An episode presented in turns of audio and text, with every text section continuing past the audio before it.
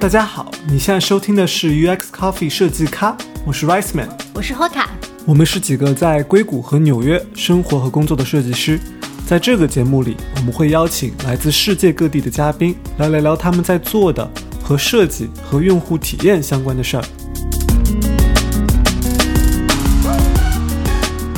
在这期节目开始之前呢，请允许我打个小小的广告。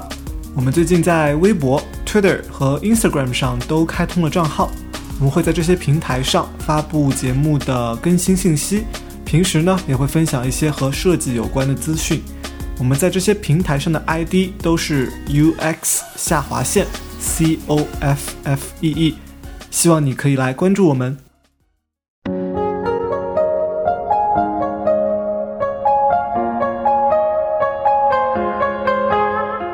这期节目，我们请到的这位嘉宾，他在做的事情有些特别。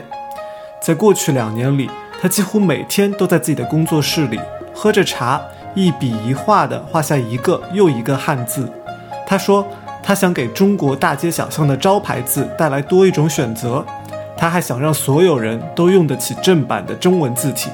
他就是喜鹊造字创始人、字体设计师叶天宇。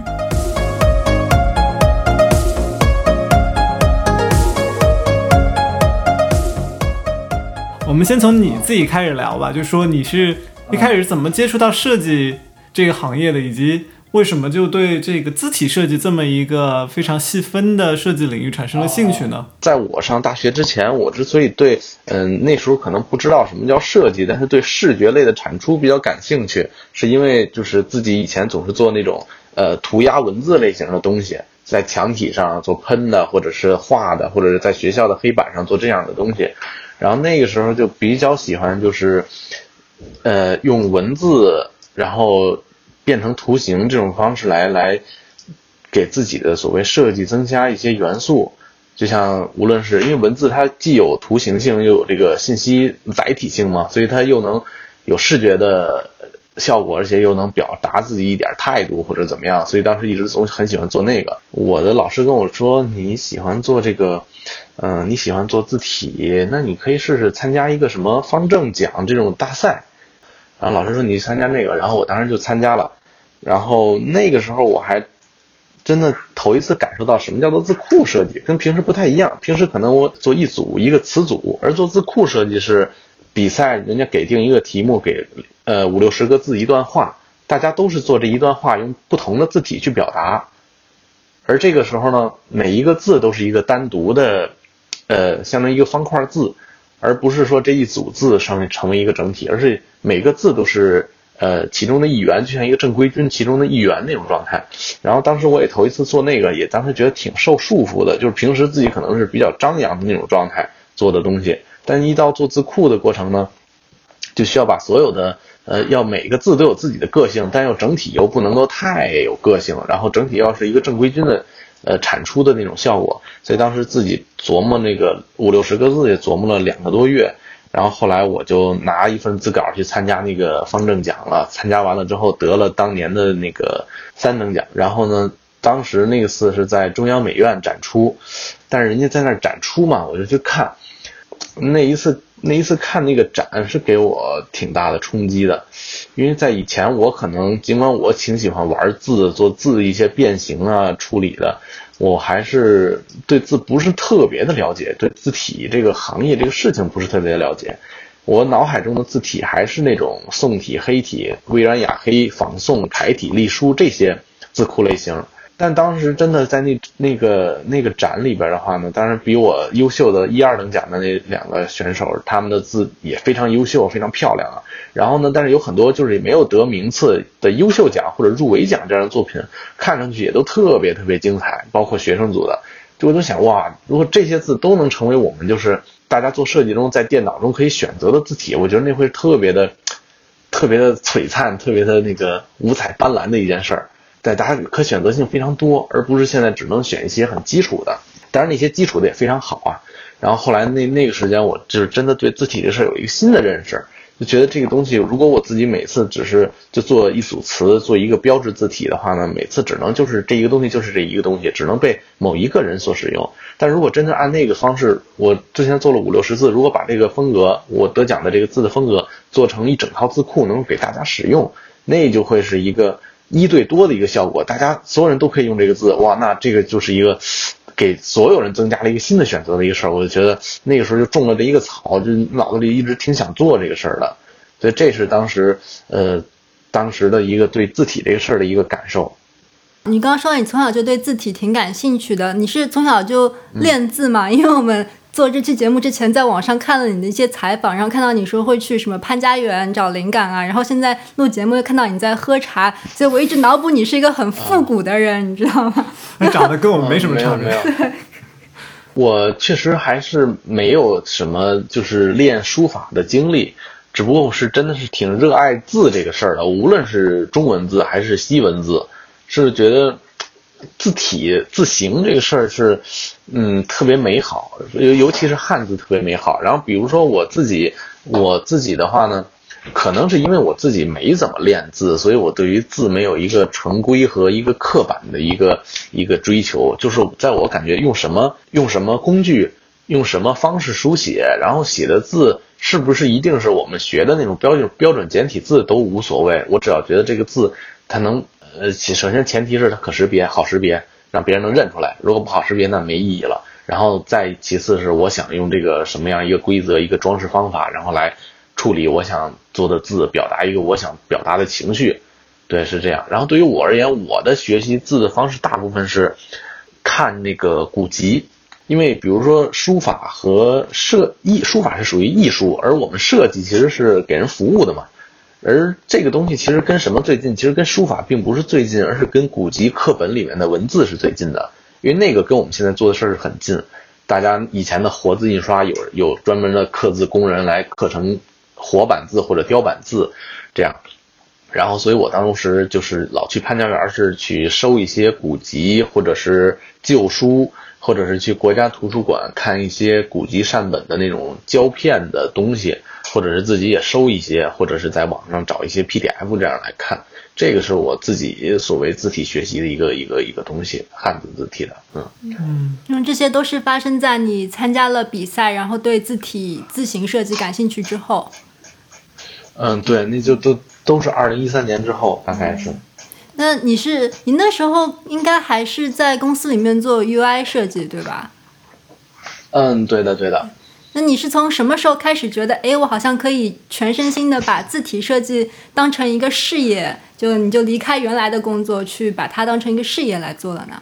嗯，是有那么几点，就是比如说我之所以进入到互联网公司，其实理由特别简单，就是二零一二一三年的时候，我们国内中国的这个互联网氛围特别的好，就是换一句话说，挣的特别多，然后。就想都不用想，就直接就去呗，对吧？因为我在在之前是做广告行的，就是做那个就纯广告行的美术，而广告行的那个作息时间啊，或者是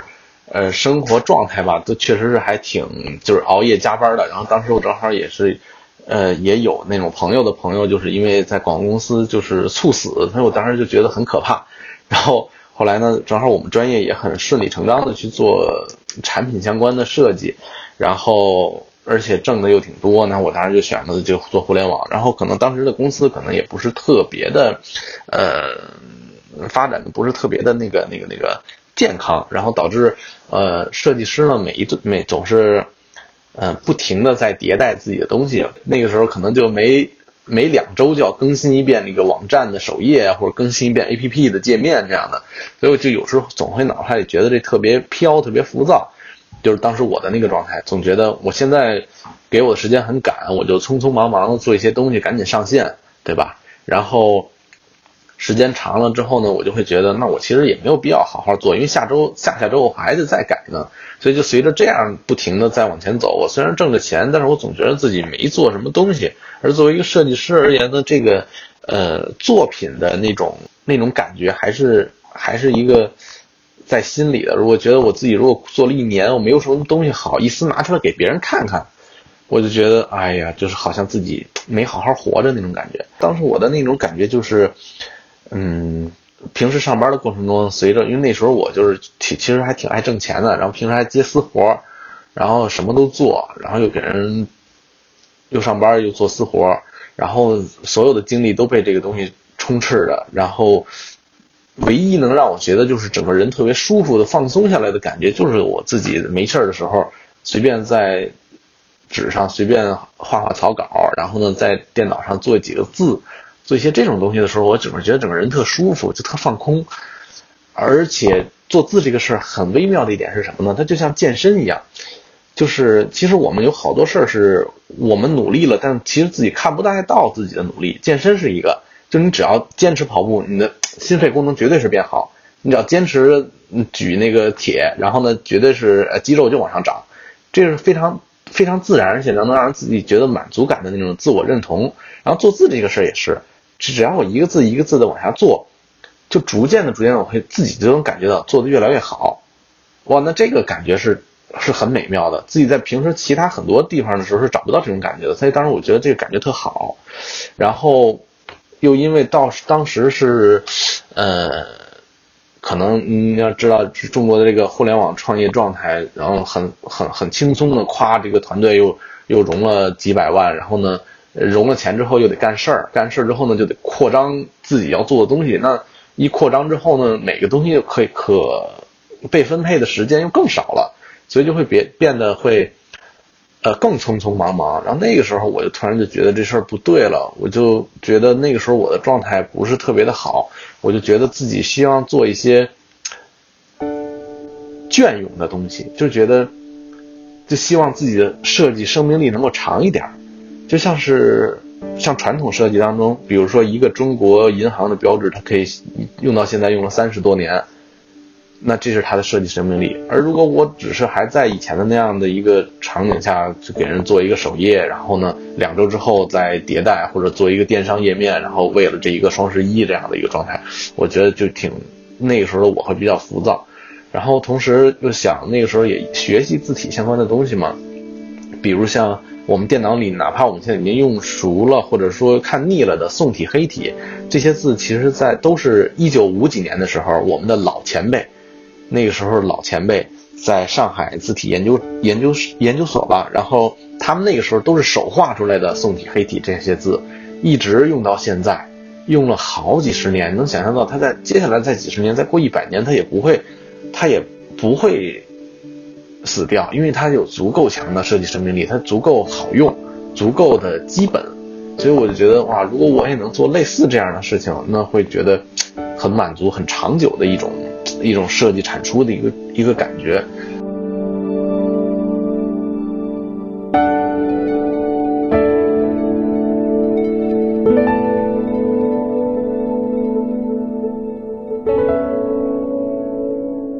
所以后来在某一个二零一六年的时候吧，然后就就彻底的辞职了，所有私活也都辞了，就不干了。然后呢，就自己在家，正好是一个二零一六年的春节，那个时候又有一场那个方正奖的和汉仪字体之星的这种字体比赛，呃，这两个比赛当时正好我是就辞职之后在家嘛，所以没事情做，然后就两个月的时间做了十套，十套九套中文字稿加一套英文字稿去参赛，然后在这个参赛的过程中。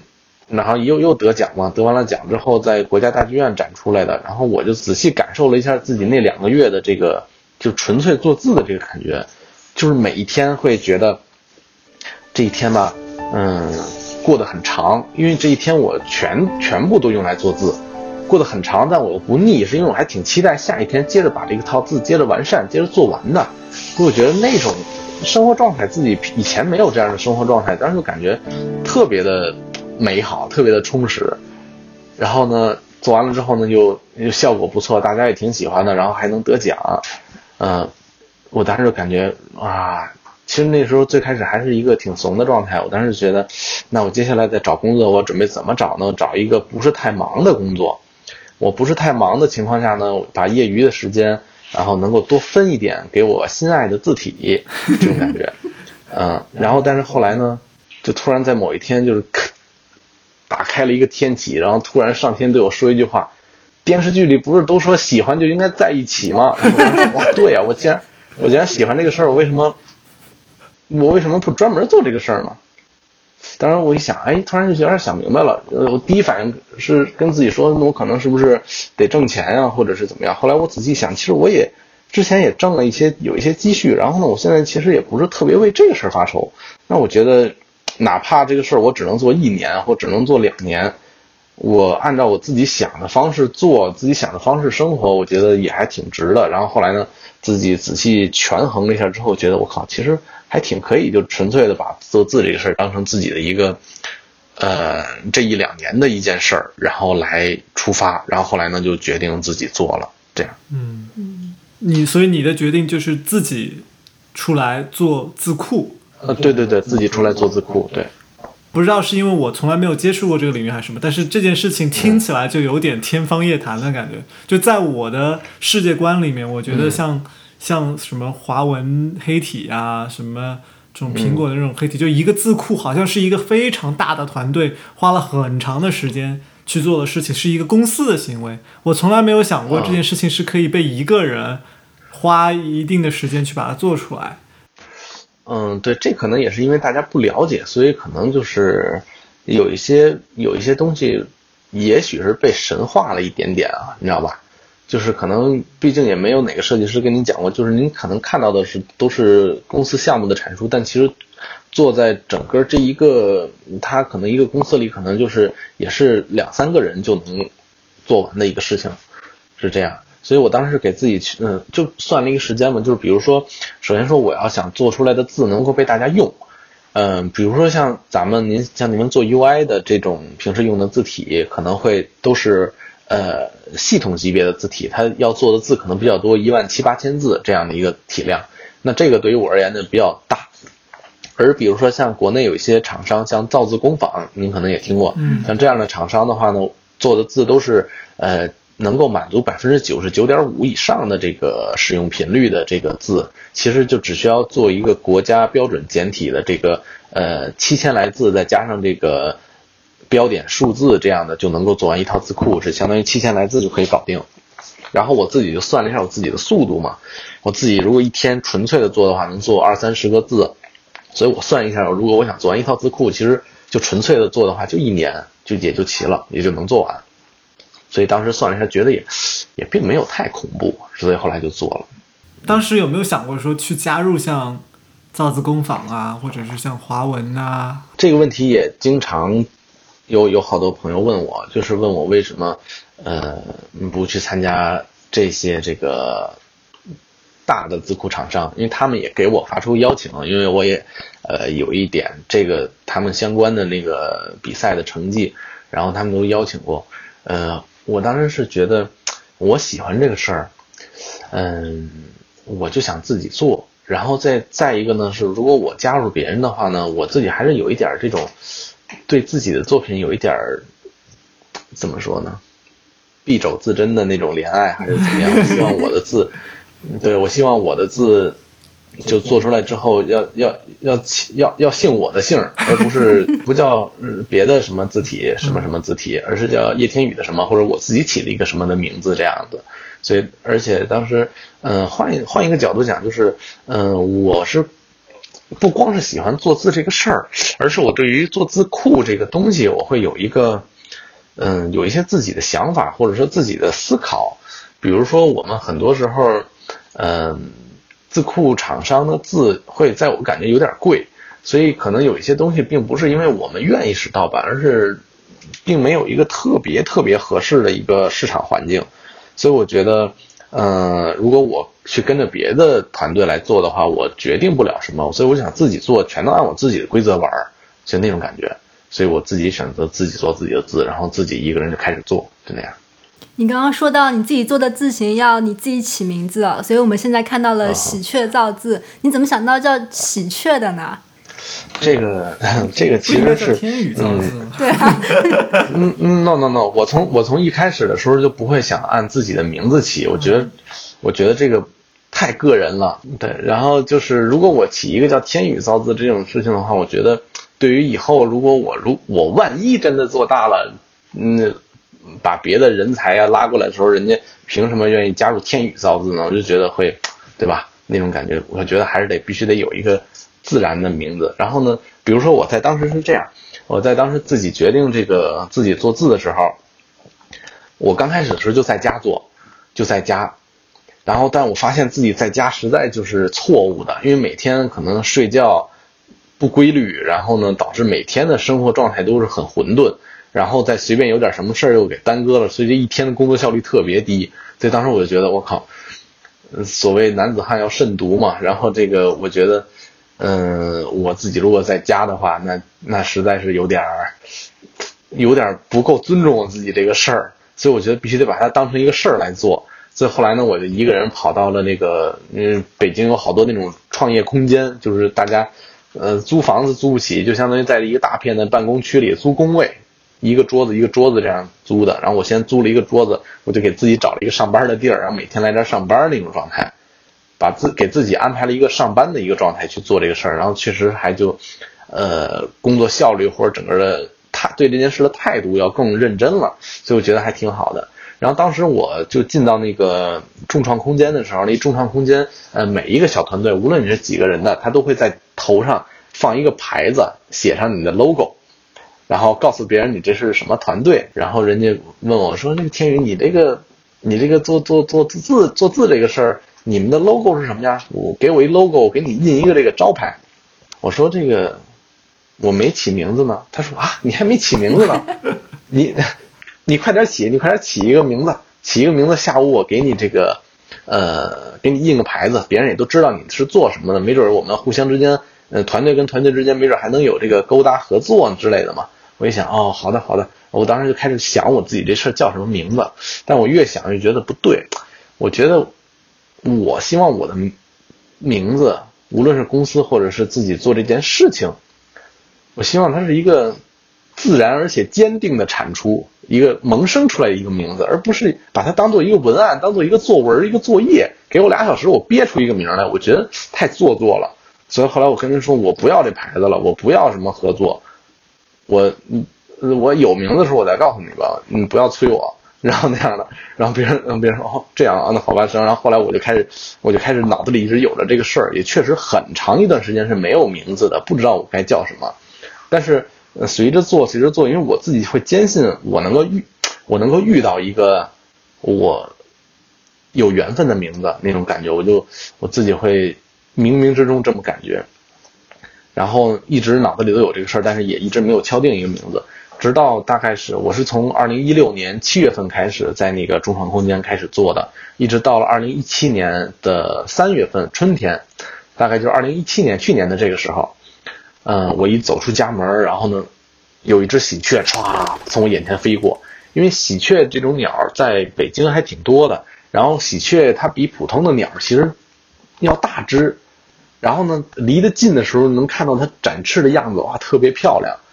而且那一瞬间我感觉哇，真美。而且我又挺喜欢这个中国传统民间的这些寓意的，什么，嗯，比如说有挺好多挺好玩的寓意。比如说有一把斧子，斧子上面雕刻着一条龙，你知道这是什么寓意吗？这个是斧上有龙。哦，啊对。然后比如说呃有一片树叶，然后这个片树叶上面呢有一有一只蝉，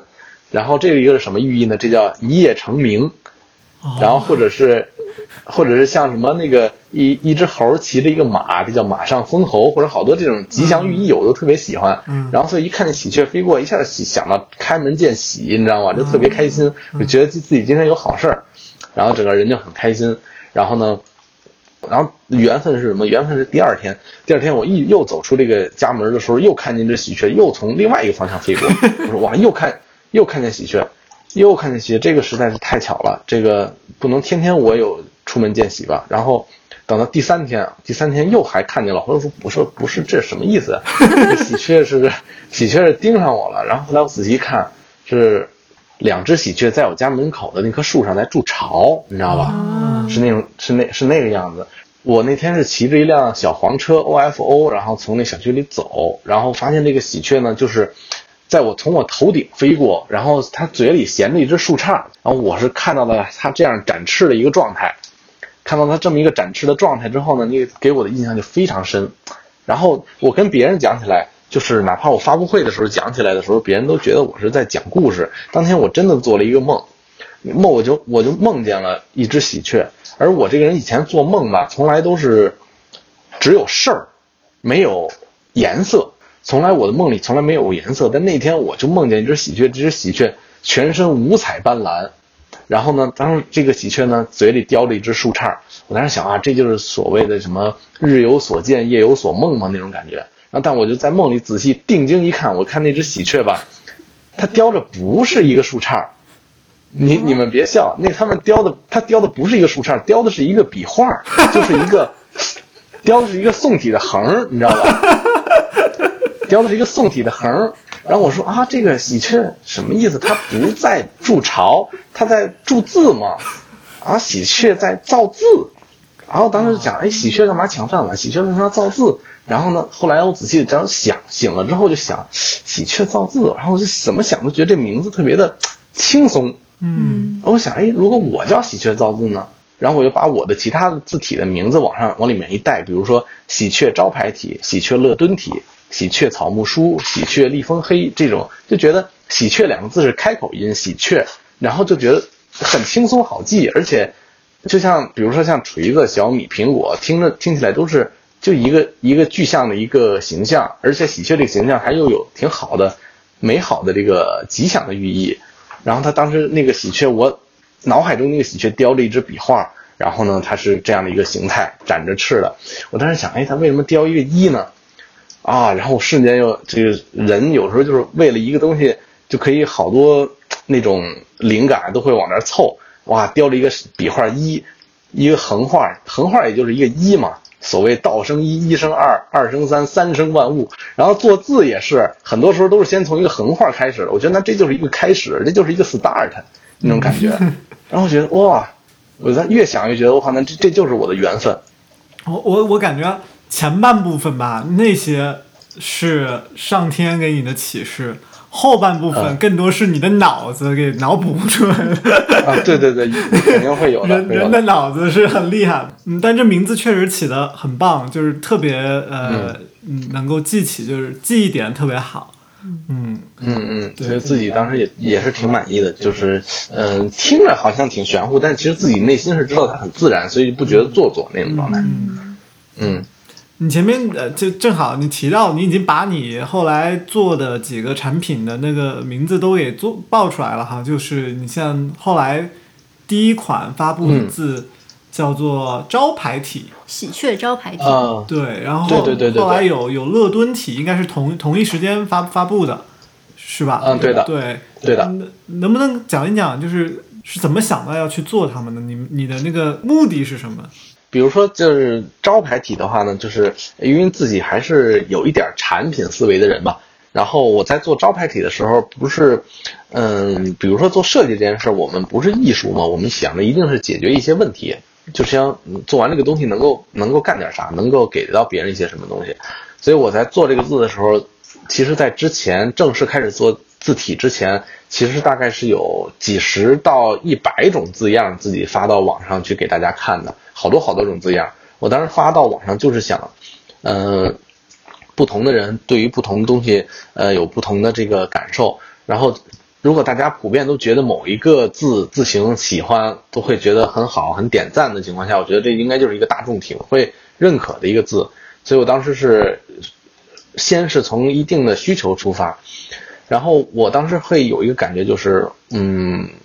比如说像北京，尽管是还挺。北京这个这个文化氛围还挺好的，但其实满大街的还是能够看到，满大街小巷的招牌，无论是中国移动、中国联通，或者是沙县小吃、黄焖鸡米饭、杭州小笼包，或者是怎么样，大家全的招牌都是统一性、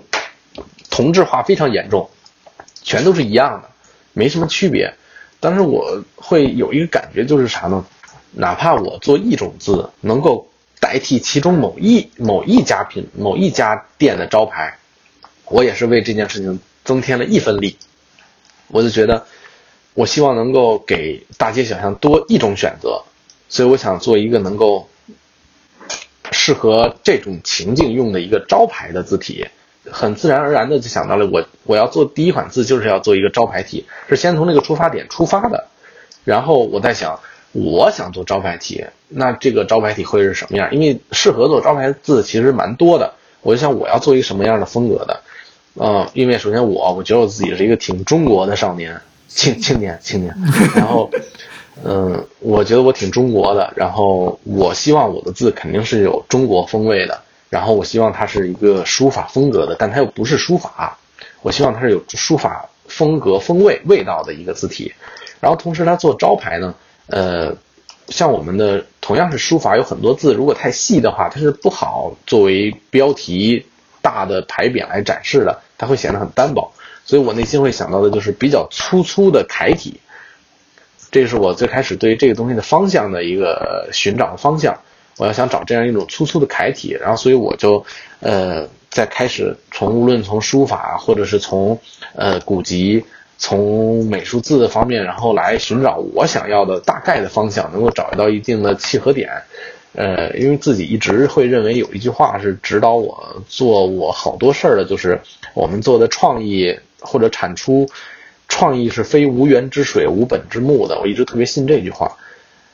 我。从来不喜欢，就是我纯粹的要创新，或者是做一个纯新的东西，我觉得都是比较架空的一个状态。所以我在做字之前，我一定是去看好多古籍。那后来呢，我找到了一本古籍，是一个明嘉靖年间的手抄善本的一个五经的一个古籍善本。然后我看到里面的字呢，就是一种跟我想象的蛮接近的一个很粗黑的一个楷体的一个形态。而这个楷体呢。呃，因为它是古籍嘛，古籍的老字形跟我们现在的字形不一样，而且又是繁体，但是它可以为我的风格提供了一个呃蛮大的一个参考。所以当时呢，我就按我自己的方式拿，就是拿铅笔在纸稿上画一画，大概画了几十个这种风格的字的铅笔稿，然后把它再做成了一个几十个字的这种所谓字样，然后发到网上给大家看。这个字比别的字那个热度都要高。然后我自己也还蛮喜欢的，最后就是自己决定做字库的时候，那首先要把这个字要做出来，是自己的一个想法，想把这个东西完整的给表达出来，是这么一个概念。所以当时就做了这么一一套喜鹊招牌体，对，这是招牌体的这个出发点。你说的那个字样，那个完全就是手手画的是吗？画在纸上，然后拍照拍进去，然后传到网上吗？啊，对对，嗯，不是，字样是先手绘一个草稿。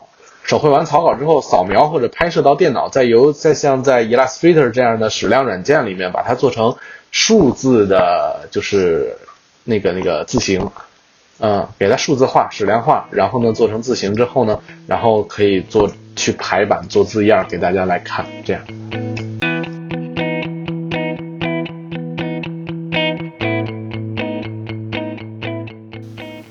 能给我们讲讲你做一个字库的过程吗？你刚刚说你先做了一百来个字，然后把它们扫描了，然后 Illustrator 稍微改一改，呃，这是你做字体的一个基础吗？差不多，这就是一个开头，是这样。嗯，就比如说像做这么一套字库，我是先需要在，呃，我是比较习惯能够在纸上先随便画几个字，然后找一找感觉的，因为我总会觉得，如果这个东西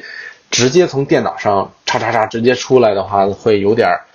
嗯，有点没有手绘的生命力那种感觉，然后我自己会挺喜欢先随便画几个字，然后比如当时我是画了，嗯，应该是两百六十多个吧，作为基础的字，呃，这两百六十多字的话呢，要要包含我们汉字绝大部分的偏旁和部首，因为比如说像三点水、木字旁、呃石字旁、言字旁这种基础的，我都需要先画好之后呢，把这个。拿这几百个字先作为基础，作为模板字，能够所谓确定敲定这个基础的笔画和部首，敲定一些这个之后呢，我们汉字是因为很多时候都是能拼成的，所以我先把基本的画好了之后，就可以用这个东西来够来做复制或者是拼接，这样会能比较快。所以我在最开始就是先画草稿，然后草稿进到电脑里。矢量出来几百个字，再从几百个字里面再完善、再优化那个笔画字形，再从中提取我自己的所谓接下来要做造字时候用的这个嗯偏旁部首库，然后把这种东西呃汇总和整理之后，对于我接下来在做新的字的时候，都很多时候能够提高一些效率。然后要做的就是一个一个把我们要做的要做成字库里面的字表的字一个一个全都画好做好这样一个过程。然后这个过程就会比较长了，每天可能也就做个几十个字，然后一直做到最后。所以你说的字样一开始几十，要两两百多个字是你的字样是吗？这这个过程大概要多久啊？这个过程，比如说，比如说我最在最初期的字样可能就五六十个字，能够看一下效果就可以，不用特别精到。对，而这两百多个字是要在这个基础上要再优化一遍的。嗯，最开始的五六十个字的字样可能是需要个一两周的样子，然后来来摸索，因为在最开始的时候是从无到有的一个过程，来制造一个，来确立一个字一套字库的规则的一个过程，得需要相对长一些的时间。嗯，规则具体有哪些类型呢？那你来跟大家讲解怎么样去分析一个字体、一个字形的话，你会从哪些角度去看呢？呃，比如说像您刚才讲的，就是我怎么设定一套字的规则，就比如说这一套招牌题，然后我是一定要是，比如说每一个顿笔，大概它有几种几种顿笔的结尾的方式，然后我的这种，因为我们的汉字，比如说横有长横，有短横，有中横，撇有大撇，有小撇，有点撇，捺也有长捺和短捺。然后基基本上，我就要保证每一个捺都是我自己想要的一个规则范围内。比如说，它会有怎么样的一个一个收尾，一个钝角，然后包括撇的话呢，大大致都是一个怎么样的一个角度往下，然后它最最最末端有怎样一个圆角，这些东西都要统一之后，才能是使得整套字库来统一。然后包括我的这个字横跟竖的宽度的比例，然后这个比例也大概其要是一个。在一个可控范围之内，然后只有这样的话，才能让大家有一定的整体感，这个风格感才能才能才能建立。这是在最初的这些呃规则是这样。然后，因为如果不停的一套字不停的加规则的话，其实就每个字它都会有个性，那就会有点散乱。所以在最开始是要确立这个规则。这个我对这个你说的这个规则是一开始的时候定一个字的这个规则很感兴趣啊。你说的是说这个中文字啊很有意思，就是哪怕是一个撇，它都有可能有三四种不同的撇。然后这个是你的最基础的零部件。然后但是比如横和竖之间的关系，它可能还有某种比例，你要给它定一个规则，这样子去去限定说你这个字库的这个整体的感觉。那这个规则这个东西是。更多的是一种科学的制定呢，就比如说所有的横和竖，它都是以按某个比例，还是说更多的是一个感觉上的东西，就是艺术上的那种感觉？嗯，都要有，都要有。就比如说，呃，有哪些东西是艺术上艺术上的呢？比如说有的有的撇，我可能就是撇完了之后，它会根据下一笔笔画，然后它可能会带一点点连笔的状态。然后，然后，但这又不能是作为所有的撇都要有。但是，但这个东西如果没有的话，当然也 OK。但是偶尔会有这样的话，能增加一些这种小的细节的这种温度，这样子。然后比如说有一些，呃，什么东西会是比较科学一点呢？就是横，呃，这种横的话呢，我们能想象到的横都是点，然后横再顿笔这样的一个状态。但是如果一个横它作为短横，它如果是做在在一整个字的内部当中的话呢，它的起笔和收笔都就。就都不能很重，如果很重的话，就会溢出，就会比较爱干扰别的笔画。但是如果是在一个单独的情况下的这个短横，就也可以有这个点笔和顿笔，所以是这样。对汉字这东西是一个比较微妙的是什么？尽管很多东西都是可以可以有笔画的来拼的，但很多东西还是一个具体问题具体分析的一个事儿。所以每个字都要这么分析的一下的一个状态。呃，比如说像三点水这个偏旁。三点水不是点点提吗？这种偏旁，但如果是一个三点水，它配合一个呃十字，那就是果汁的汁嘛，对吧？果汁的汁的右半边这个十字其实是很空旷的一个笔画，只有一横一竖，然后所以对于这个字而言，它这三点水写的就会很大。然后，但同同样的，如果是河南的那个乡，就是一个三点水，右边加一个乡，嗯，然后这个字右边的结构，一个木，一个一个乡，那是会占的空间很大，所以留给这个三点水的空间就很小。那么这三点水就其实就得都得重新再来画，一个小点一个小点再加一个小题这种状态。然后就这样的一个组合拼接，比如说，呃，你能再想到像瀑布的瀑又是另一种状态，因为瀑布的瀑在呃右半边的那个抱的会有一个撇，那个撇就会影响左边三点水的提，所以就这种东西每一个东西都需要经过一个呃适当的一个调整，来让这个字更更舒服这么一个状态。这些东西都是你在做这套字库之前自己就知道的吗？还是说你做着做着发现，哎，不对，这一个三点水居然在不同的地方还有不同的样子？对，也是，确实也是在做的过程中是逐渐的、逐渐的摸索的。因为在最开始的时候想的可能会想简单的，觉得我设立三四种就是一个基本的就能搞定了。后来发现其实对于整个七千个字的一个字量来讲的话呢，我能感觉到我做出来过的三点水至少得有二三十种那种感觉。哇！嗯，这就是说都得需要单独调，但是他们看起来，但是又得让大家看起来都是没什么区别。对，所以这个是对看起来都没什么区别，但其实每一个字都要单独的细调的那种状态。嗯，所以是挺挺好玩的一个事儿。所以这个积木它不像是比如像乐高的零部件，它每一个每一个小方块都是一模一样的，对吧？它只是不同形状。这个中文造字这个。听上去是零部件搭建的过程，说你一开始把这些偏旁部首常用的全都画完，然后拼一个积木出来，但这个还不太一样，是不是？对，不太一样，尤其是像像我如果做招牌体这种就是书法风格的这种字来讲，它整个字都是由曲线构成，没有一处直线，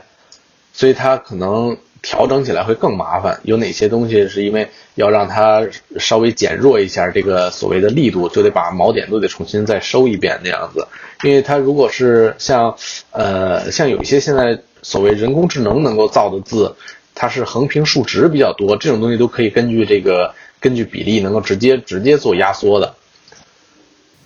那我们知道，就是我们稍微有一。知道一点点英文的字体的设计啊，然后我们知道英文里面字体的每个字母之间是有很多的，就什么 kerning，对，就是要调整它们的一些间距啊，它们的组合。那中文字体会有这种考虑吗？或者说中文和英文字体的设计，你觉得有哪些区别？因为我们知道你的字形里面也是中文和英文都有的。对，就是英文字跟呃，就是西文字体的设计。最主要的难点就在于这个字偶间距调整，就您讲的 kerning 嘛。而汉字这东西，因为我们的排列方式就是方块字，所以方块字之间是没有这个 kerning 的这件事情的。所以这是汉字，呃，可能相对西文的某一个优点，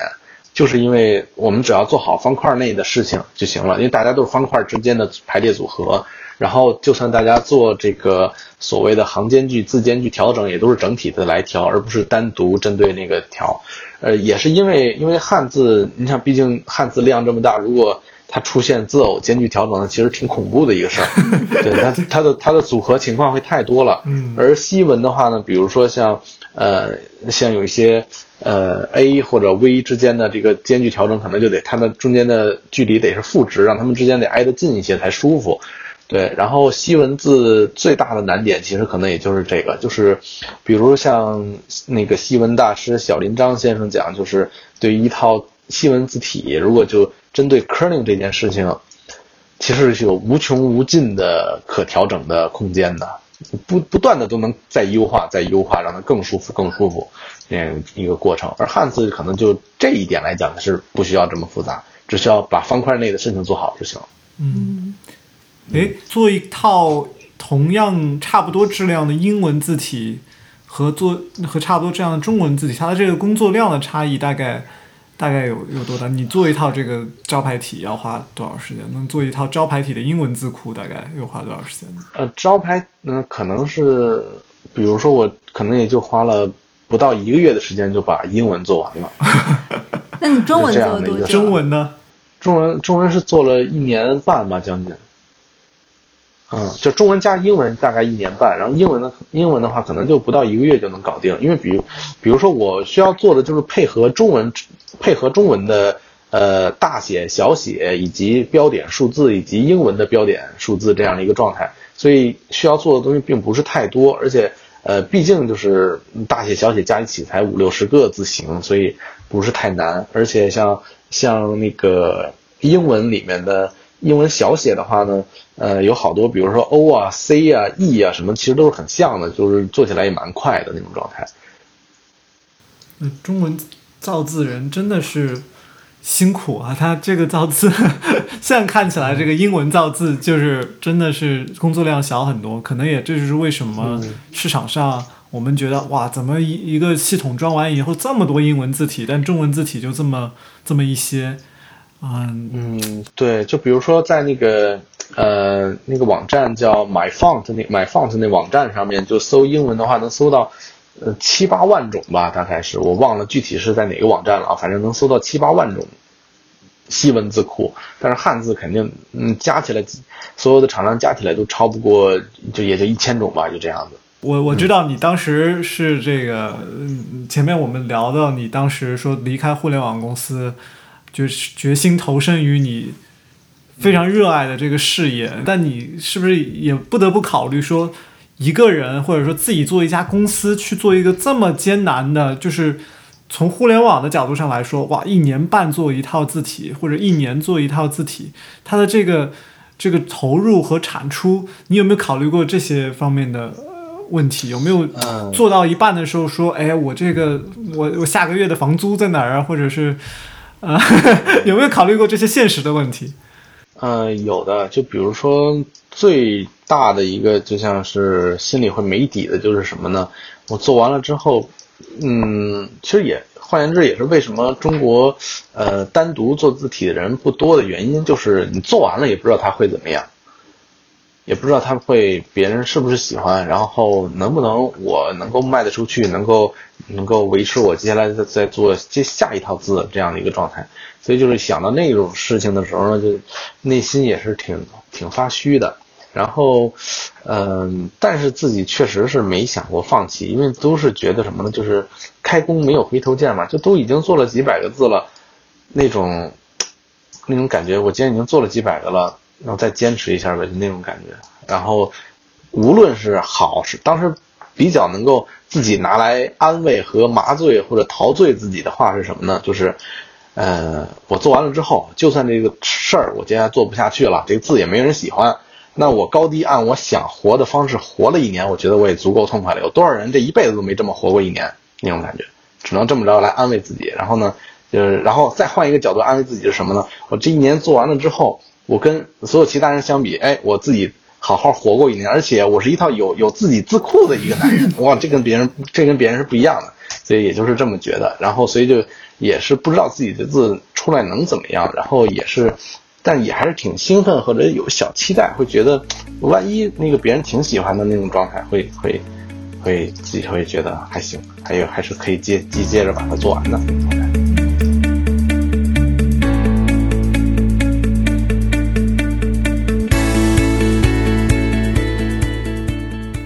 在近两年的闭关造字之后，叶天宇终于在今年年初完成了两套字体的制作。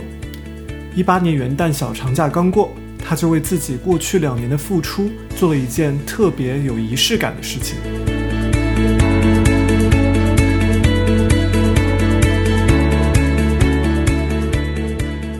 呃，我自己就是因为喜欢字体这件事儿，所以我才做嘛。然后那天正好是看到一句话，就是。叫什么呢？叫对于爱而言，仪式感就是最大的尊重。然后我就觉得哇，那那其实结婚就是对吧？然后那我觉得啊，我既然喜欢这个字，当时就感觉，呃，其他字库厂商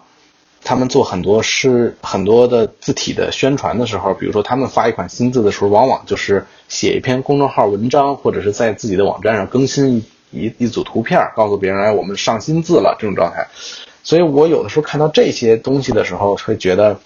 呃，这个不够尊重之前的开发字的那种，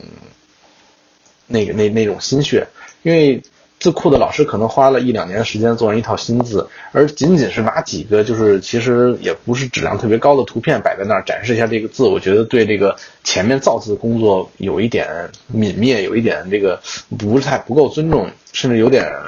摧残那种状态。所以我觉得，既然我已经花了一年半来做字，我也希望能够把我的字用最好的方式展示出来，然后能够让别人看。因为对于大众而言，大家脑子里想到字，往往都是一个白底黑字的一个刻板的一个印象。然后大家看，对于一套字库，他们它字都有怎么样的效果，它能怎能美成什么样，大家没有概念。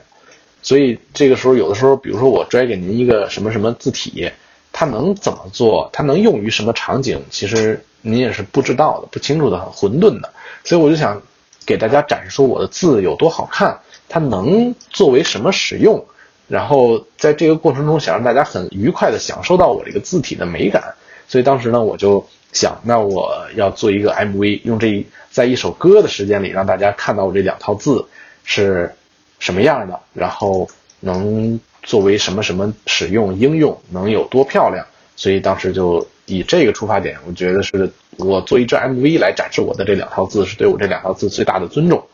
是这么一个过程。所以当时就花了挺长时间去做了一个 MV。然后做完 MV 之后呢，我就想，那如果我就是做了一个 MV 直接发布出来之后呢，确实尊重了，但是我觉得还不够，还不够，我就必须。为我这件事办一个婚礼的事的一个东西，就是我要为我自己这个喜鹊开一场发布会，然后把我这两套字拿出来给大家，因为我自己也是憋了两年的一个状态，很多朋友对于我而言也是觉得我怎么消失了两年干嘛去了那种状态，所以也是给自己一个答辩，然后也是跟朋友聊一聊天然后给大家讲一讲我这一两年的时间干啥了，我到底做什么，我到底为什么这么做，然后我觉得那我齐了。发布会之后，这个字好坏，我觉得我都可以认，因为我为这件事情，我为我爱这件事情，就是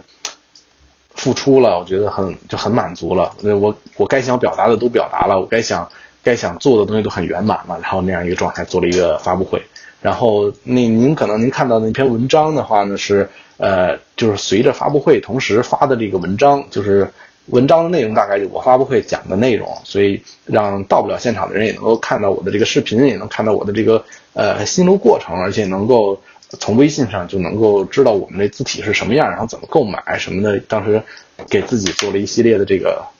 所谓字体的营销安排吧，自己做的那么一个过程，所以就是推出了，这是自己的一月六号的那个发布。然后发布之后呢，能不能讲讲发布之后的这个故事？我看你在微信上也发了朋友圈，说：“哎呀，我这个发布之后不应该就倒头就睡了。”呃，是是这样，就是那个时候就是觉得我发布完了之后呢，跟人吃就跟伙伴吃饭去了，然后觉得就发布完了就完了吧。然后我想的也没有那么快就有人支持，或者大家也不了解。字体是一个什么东西？可能接受起来也不是特快，所以我都觉得，我都会以为这个事情得慢慢的才有有有有实际的事来找我呢。然后当时正好是因为自己就是发布会那天电脑还坏了，这这挺尴尬的。坏坏了之后呢，我就索性就跟朋友就吃饭喝酒去了。喝完之后就哗倒头就睡，然后一睁眼一看手机，哇一堆信息，然后我都吓傻了。然后呢？因为很多时候如果没有及时给别人回应的话，就是别人可能会觉得你你到底干嘛去了那种状态，你你怎么这个事儿说完了就不搭理人家了？哎呀，一下我就觉得不行，还是还是不够成熟，怎么能就是是发布会完了之后呢，就开始吃饭喝酒睡觉去了呢？那种感觉，嗯，那这个能不能讲讲那个视频火爆，包括后来？啊，共青团中央的微博转了你们的这个这个事情，包括后来很多大的媒体，呃，都争相来报道你们，这对你们的工作造成的，对你自己或者说有什么影响吗？呃，对我自己造成，嗯，不能说影影响，就是说给我的改变是什么呢？让我首头一次意识到了权衡这两个字，就是，呃，实际上有好多媒体，包括像您这样的，都是愿意。听一听我的这边的故事，然后呃帮我做一些传播传达，那所有的这样的事情肯定都是在帮我，都是在为我好。然后刚开始的时候觉得很兴奋，然后所有的他们都想好好多报纸，他们都想就是啊来采访我，或者让我去哪儿帮跟他们一起拍个东西作为他们的视频内容什么的，所有都很好。但是如果我要所有时间都用于这个东西的话，那我没有时间做字了，因为每一个这个事情是。呃，我去跟着他们一起去拍片儿，然后包括他们之后的传播，都会，其实都会牵扯好多好多的，就是之后额外的精力的。就是他帮我发一个东西之后，呃，比如说像央视网或者一条视频，他们帮我拍了片子，拍拍片可能需要几天的时间，然后呢，在之后发完了之后，会有好多人哇，就是呃很点赞我，然后会加我的微信、加我的微博什么的，然后以及他们所帮我带动的销售、带动的购买，都会有好多爆发性的事情啊、大家都来找我，好多爆发性的问题，每一个人加微信都是带着问题来的，呃，要么是能不能什么什么合作呀，要么是那个他们的这个字有什么什么样的繁体需求啊，各种各样的奇奇怪怪的需求都都提出来，然后一下也就处理不了，所以也会，所以我就有的时候就得就就开始逐渐的觉得啊，天呐，我既然都到了该权衡自己时间该怎么用的过程了，就是我如果全花时间在这些推推广宣传，确实是对自己此时的这个呃传播和扩散是有很大的好处。但是如果一直这样做的话，而没有专心在自己接下来这套字的把控上面，接下来没准在下一套字大家不满意，大家可能一下对我们的这个好感就没了。所以要还是很多东西就开始逐渐推了，包括有好多很奇奇怪怪的电视的节目，然后都没有去参与。然后后来呢，还是大部分时间在在我们跟伙伴一起做字的这个事情上。嗯，所以你现在主要的计划还是把接下去的两款字给发布了。对对对，大概是六月份或者五月底就能够出来两套新的字，然后发发布给大家。能透露一下后面的就是字库？我看网上呃是不是也有一些这个有预售预预售对吧？预售的这个就是大概六月份就能够发布的一套叫做矩真体，一套叫做再山林体这样子。嗯嗯，你你们有没有考虑过做中文的 UI 字体？就是呃，正文字，明白对？正文字。呃，会有会有考虑。比如说这件事情，在于我而言的话呢，我此时做标题字是出于自己对这整件事情的定位，就是我如果一开始上来，其实我内心是对宋体和黑体是有着非常浓厚的情感的，这也是自己非常想追求的一个事情。但是如果但是你会发现，比如说。呃，您做 UI 经常会用到平方，用到东京黑，用到思源黑体，用到微软雅黑，用到 U 黑，用到齐黑这些字，其实真的把它们摆到一起的时候，绝大部分设计师都分辨不出来谁是谁，因为他们长得几乎一样。对对，所以如果我在初期的时候，我如果我的精力全都在这个上面，我做完了一套东西也很花时间，做完了之后大家看啊，你不跟那个黑体一样吗？大家看不出来区别，嗯所以我肯定也很难往外打出，所以我在最开始的定位一定是就是做一些能够让大家一下看到差异化的东西，所以就要做标题字。嗯对，但是我内心的这个情节是绝对是要做一些宋体和黑体字的。对那个工作量可能更大一些，影响可能啊对更大一些。啊，对对对对对，那个可能要做的字数量可能比我现在要做的也翻一倍的那个样子。对目标是想要做一款字体，说能够延续使用个五十年，就像我们现在还在用一九五几年老一辈的人嗯设计的宋体黑体那样。对对对，具体几十年不一定，反正能够被大家用就就挺好的了，就挺好的了。因为每每一个时代都有自己的，每个或者说每个字体都其实挺有自己的时代性的。比如说我们现在看到有一些招牌或者标志，你一下就能感觉出哇，这个挺老的了，是因为它可能是十几年前那时候流行的字体。嗯。比如说有一些呃什么胖头鱼体啊、水柱体啊、珊瑚体啊那种那个时候的美术字，对，但是那个时候在那个字在那个时候是很流行的，现在看来可能觉得啊好土啊那种状态，它可能就有自己流行的一段时间，就是它的生命力就在那一段时间绽放那个样子。所以我们也不能也不敢说自己每哪一套字是能够呃能够活多长时间的，但尽可能这东西如果能长的话，那是非常幸福的事情。嗯嗯，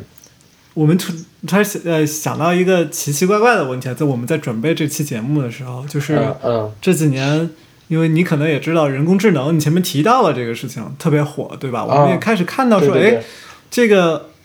造字这件事情这么的劳动力繁重的一个工作，就是好像很多重复的工作，然后工作量也特别巨大，然后耗费的人力也特别多。那是不是说，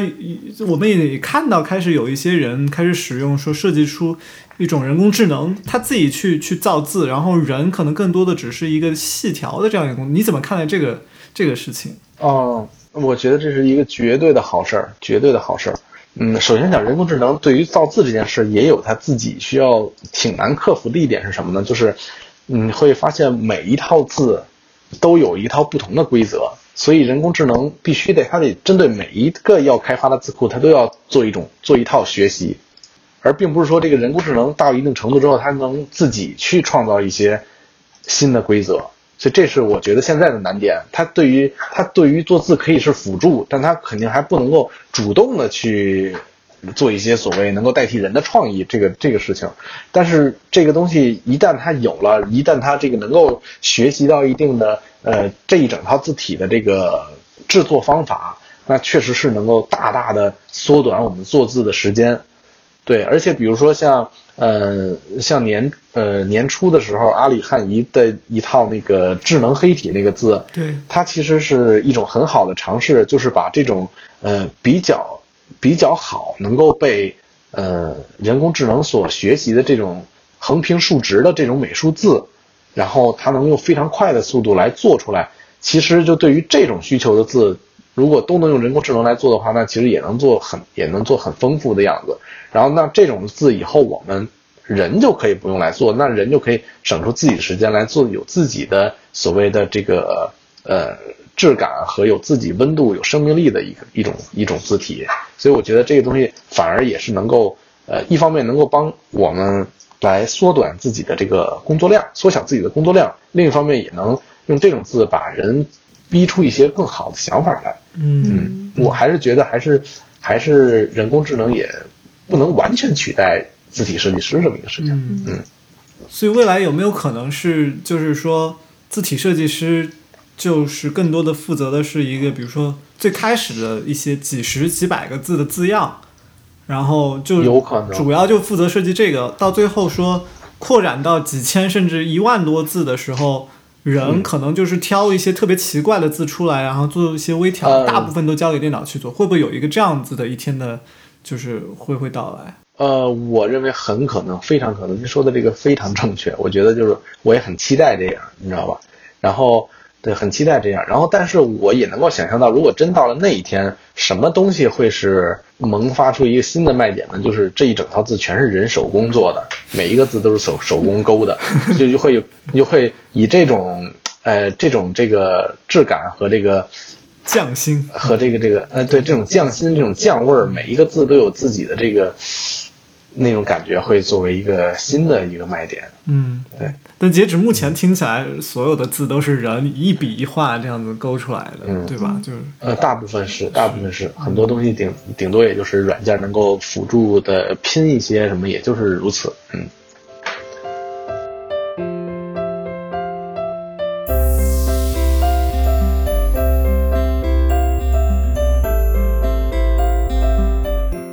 可能大家听了这么长一期节目，呃，很多人可能听过“喜鹊造字”这个名字，也许在朋友圈上看过，但有些人可能并不了解。其实我们聊了这么久，嗯都没有说到你的这个一个非常重要的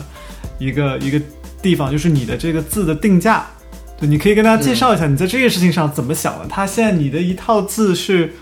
呃，最贵也就九十九块钱吧，是吧？有有一些字呃预售的字字甚至只有六十九、六十。六十十，对，所以你想问的就是你能不能嗯赚钱是吗？对我我我想是你这个两年时间花下去，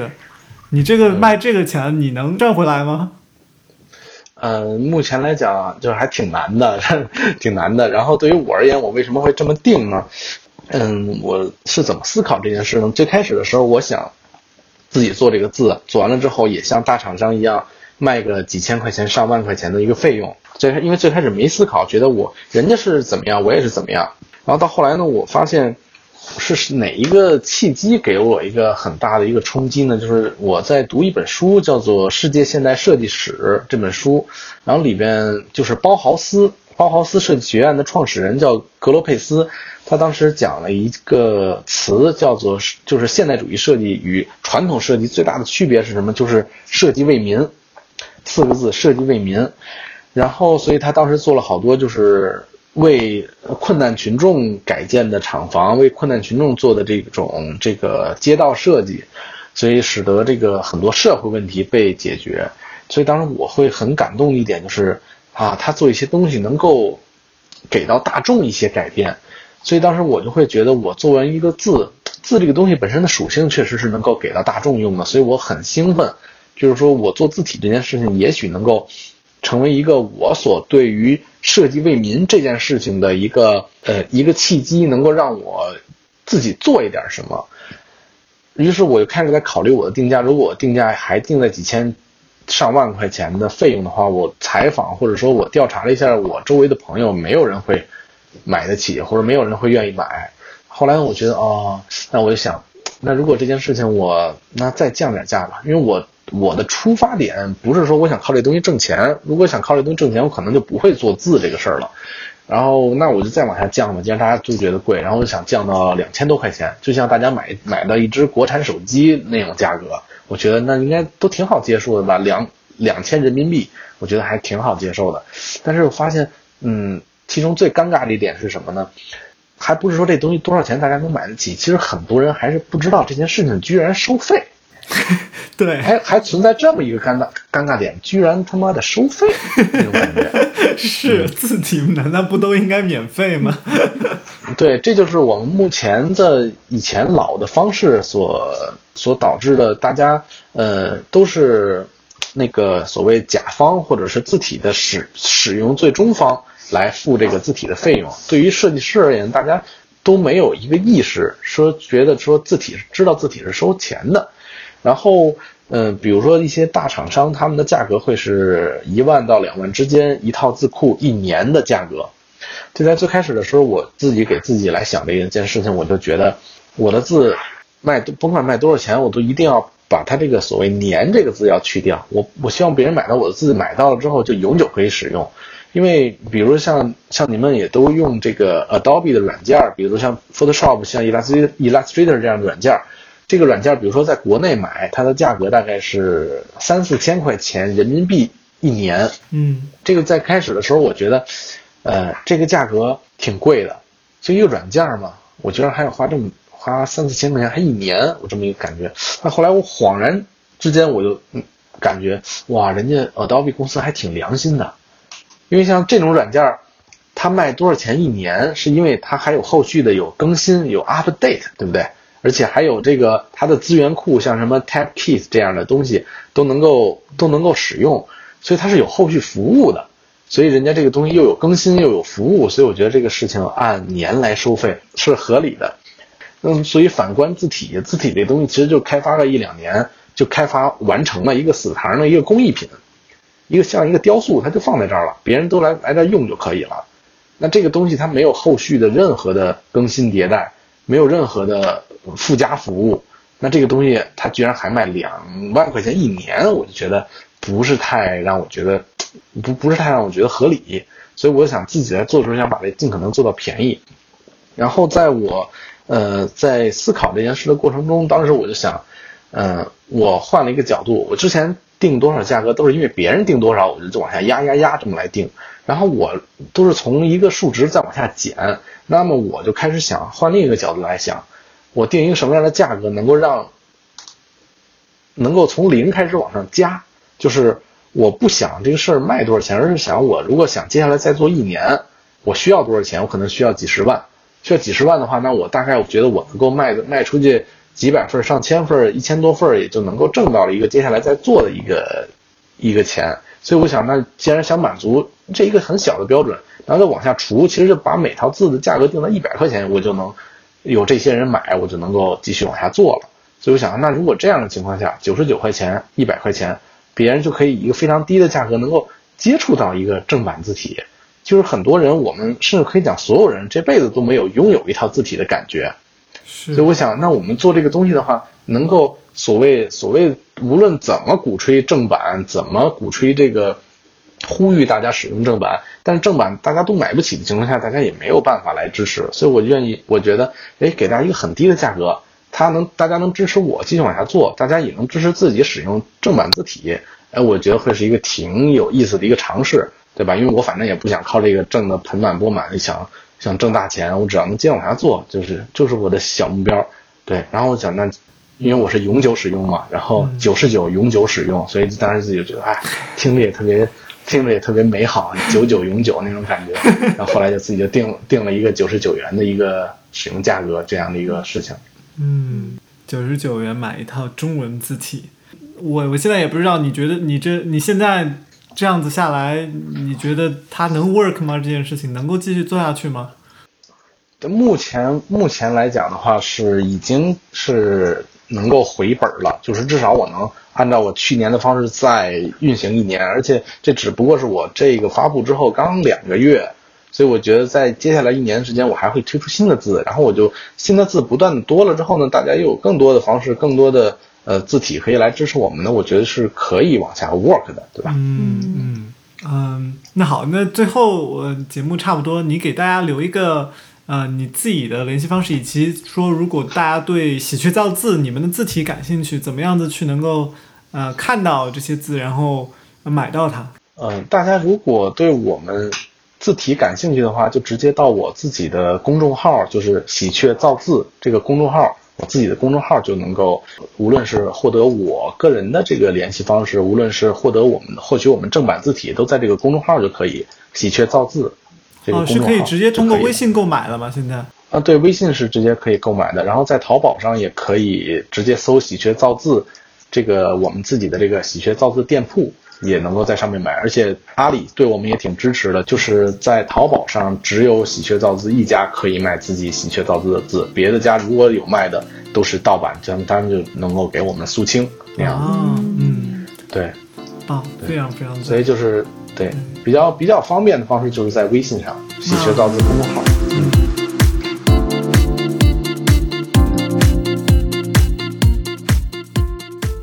叶天宇曾在他的公众号里写道：“我的梦想就是希望能够不停的做字，一年一年不停产出很多美而有趣又优质的字体给大家用。我能创造字体，字能养活我即可。我享受这种生活状态。”别人问我做字体，要是真的没落下什么好，你后悔不？我说，都讲了，我是喜鹊，是飞翔的鸟儿。像那句话讲，天空没有留下痕迹，但是鸟儿已经飞过。你不知道它飞得有多快乐。我们也衷心祝愿叶天宇和他的喜鹊造字，能继续为中国人创造更多美丽的汉字。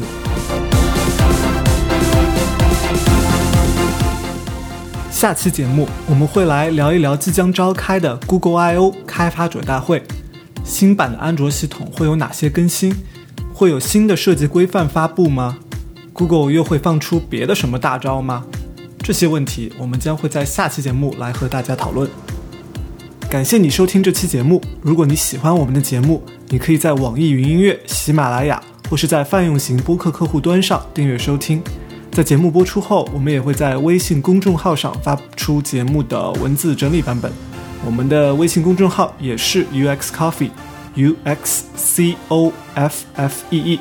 我们最近在微博、Twitter 和 Instagram 上也都开通了账号，我们会在这些平台上发布节目的更新信息，平时也会分享一些和设计有关的资讯。